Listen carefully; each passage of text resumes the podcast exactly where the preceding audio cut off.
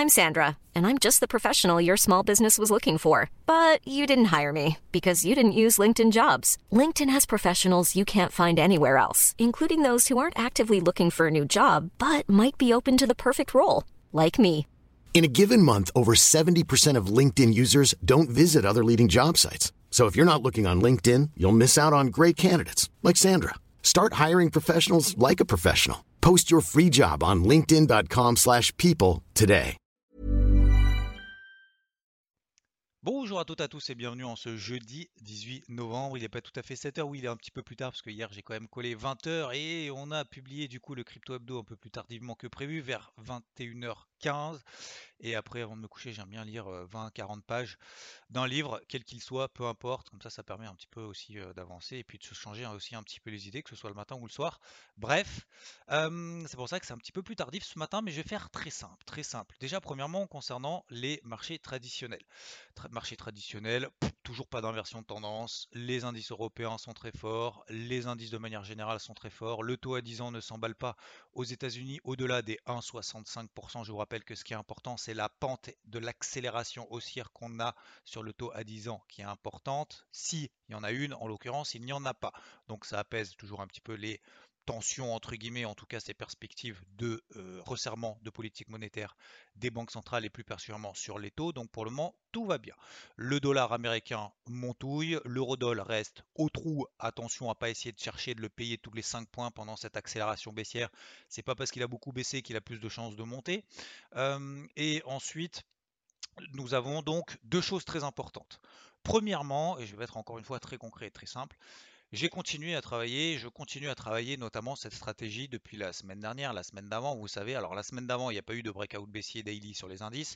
Euh, la semaine dernière, il y en a eu, ça a donné quand même euh, pas mal de choses, euh, notamment d'ailleurs sur le Dow Jones et le SP500 que j'ai travaillé d'ailleurs avec vous. Et en début de semaine, je me suis dit, bah en fait, je vais faire la même chose. Pourquoi? Bah, Parce qu'en fait, en termes de timing d'intervention pour acheter en swing, ça m'intéresse pas. Donc, je continue à travailler quoi? Bah, L'indice qui me donne des signaux baissiers, puisque de toute façon, j'ai un biais. Je vais chercher des shorts sur les indices. Deuxièmement, je vais pas chercher n'importe quel short en disant ah euh, au doigt mouillé comme ça. Ah bah je pense que ça a baissé. Voilà, non, aucun intérêt. Je vais prendre l'indice le plus faible qui me donne les signaux euh, objectivement et qui matérialise des indications les plus faibles. C'est qui? C'est le Dow Jones. Pourquoi? Parce que premièrement, je vous rappelle que le Dow Jones est composé notamment de valeurs cycliques, donc c'est lié au taux. Donc si les taux sont plutôt en phase latéralisation, voire en train de baisser, ça défavorise les cycliques, notamment le Dow Jones, premièrement. Deuxièmement, le Dow Jones, je vous rappelle, on a une grosse zone de résistance sur les 35 200, on l'a- oh, 36 200, pardon, on l'avait vu d'ailleurs en live euh, sur Twitch euh, en début de semaine et la semaine dernière. Euh, d'ailleurs, je referai très probablement un live en fin de journée. Euh, sur les 36 200. Donc on reste là en dessous pour le moment, petit signal de faiblesse. Je vous ai envoyé du coup par notification sur IVT. Si on repasse, je me suis pris d'ailleurs un stop en perte de 100, 200 points. Et encore une fois, je ferai le suivi des gains et des pertes. Parce que, bon, il y a un truc que j'aime pas trop, c'est toujours dire bah, soit ça baisse, soit ça monte. Et puis en fait, tu prends l'un ou l'autre. Et puis en fait, tu as tout le temps raison. Ça n'a strictement aucun intérêt. On est obligé d'avoir euh, quand même une dose de subjectivité si on est sur le marché. C'est évident. Mais il y a une différence entre être sûr que ça va faire quelque chose et euh, être positionné sur le marché et donc de dire bah voilà moi mon plan c'est ça point barre. Après ça marche ça marche pas. Euh, l'objectif c'est que ça marche plus souvent que euh, ça échoue. Donc premier stop euh, en début de semaine sur le dos sous les 36 050 c'était le seul d'ailleurs qui avait donné des signaux de faiblesse j'avais mis des alertes sur le SP500 et le Nasdaq c'était le seul qui avait donné des signaux de faiblesse enfin signaux de faiblesse d'ailleurs c'était pas un signal de faiblesse mais bon ça je le savais pas au moment où ça s'est déclenché hein. sinon j'aurais pas pris la position Euh, donc 36 050 on est repassé au-dessus des 36 150 et c'est parti euh, au-dessus des 36 000, euh, quasiment 30 ouais, 36 300. Derrière, c'est retombé.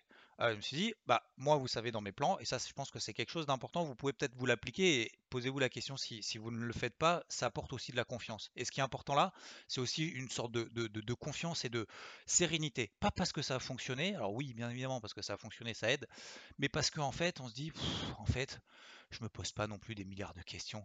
En traçant des trucs à droite, à gauche. Oui, non, mais peut-être que en fait, ça va faire ci, peut-être que machin, en fait, on va retracer machin, etc. Oh, on se calme, on se détend. Hein, le, marché, oui, effectivement, il y a beaucoup d'algo.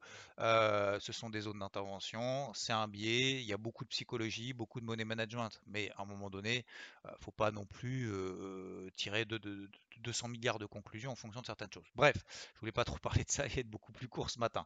Mais donc sous 36 050, bah, je me dis, bah, si on repasse là en dessous, c'est une zone support, vous prenez en horaire, c'est la zone support qu'on avait travaillé, etc. Signaux de faiblesse, on est sous la MM50 H1, on est sous la MM50 H4, on va péter probablement la MM20 daily. Est-ce que je continue mon plan de breakout baissier daily ou pas?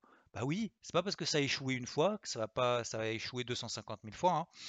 J'ai pas d'invalidation de mon plan, mon plan se revalide, je m'autorise une deuxième cartouche. Je m'autorise toujours deux cartouches par plan.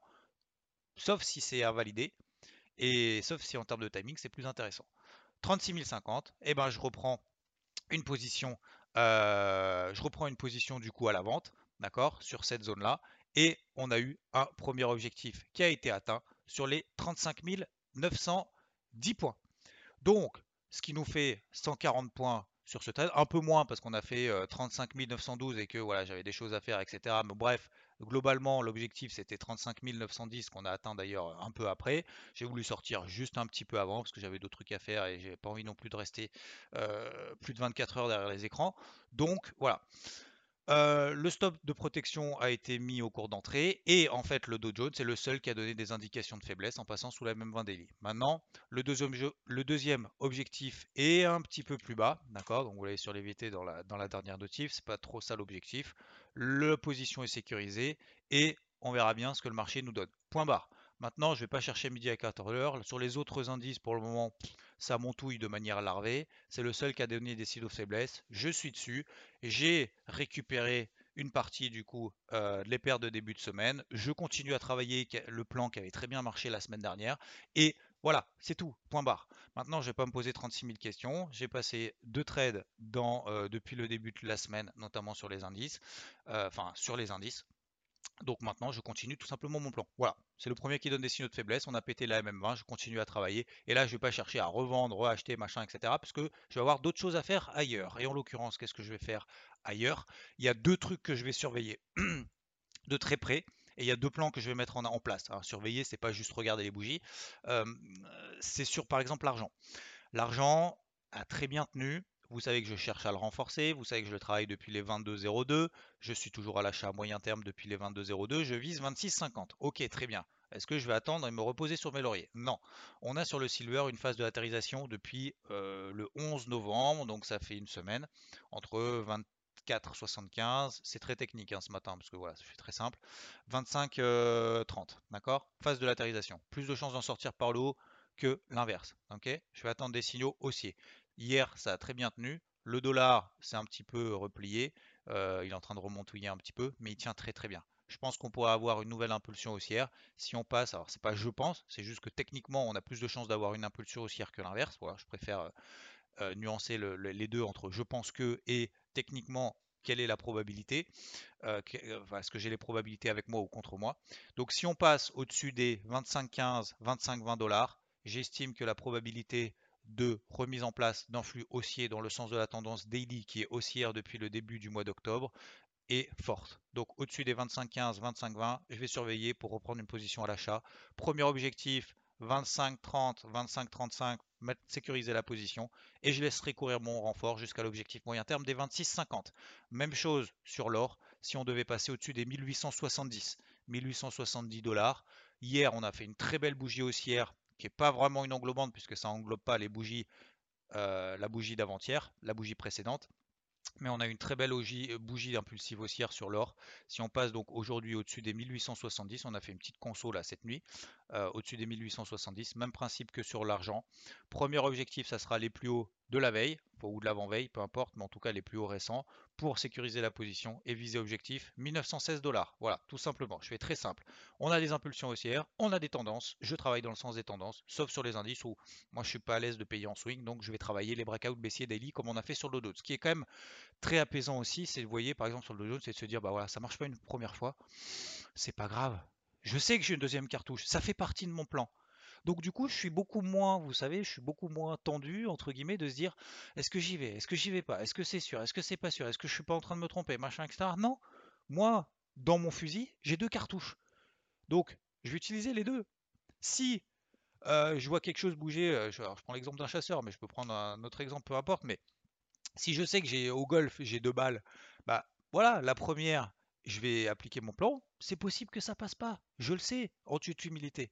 Et ben finalement, voilà, si la deuxième passe, si ok, en fait, euh, voilà, en fait ça fonctionne. Donc, euh, je sais pas d'ailleurs ça fonctionnait, mais au moins là, je sais que je suis en position et qu'aujourd'hui, je vais pas forcément chercher, je vais pas du tout chercher d'être en position, par exemple sur les indices en plus de ce que j'ai déjà, et je vais pouvoir me concentrer ailleurs, là où potentiellement il peut y avoir des flux. Donc, je prépare mes plans ailleurs. Or, argent en l'occurrence. Et je terminerai très rapidement sur les cryptos. Les cryptos, phase de latérisation, on est revenu pour la plupart d'entre elles sur des niveaux daily. Euh, ce sont des zones d'achat, des zones de solde en daily, notamment en trading et pour quelques-unes, notamment dans une optique long terme, sur des phases de pullback. Oui, on peut aller chercher plus bas, mais euh, pour le moment, c'est effectivement une première belle zone d'intervention. Toutefois, on s'enflamme pas, c'est pas sûr.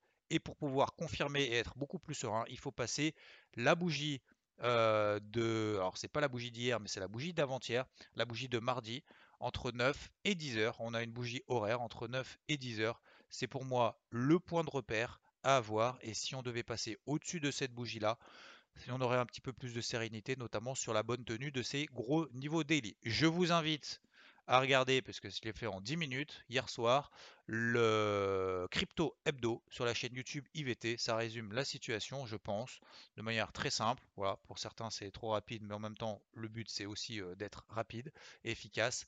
Et hum, et voilà, je pense que vous avez tout dans, ce type de vidéo, euh, dans cette vidéo d'hier soir. Euh, c'est pas pour faire de la pub ou quoi que ce soit, mais c'est simplement pour vous dire que de toute façon, j'ai déjà tout expliqué hier soir, donc je vais pas le répéter forcément ce matin. Si vous êtes en voiture, euh, je m'en excuse. Il faut effectivement checker, peut-être s'arrêter euh, pour regarder effectivement la vidéo si vous ne l'avez pas faite. Enfin, c'est pas forcément la regarder, mais au moins l'écouter. Voilà, je vous ai fait le résumé ici en trois phrases. Je vous souhaite merci de votre attention encore une fois. J'ai essayé d'être le plus concret, le plus clair possible. Je vous souhaite une très belle journée, une très belle route si vous êtes sur la route. Merci votre attention et je vous dis à plus. Ciao, ciao.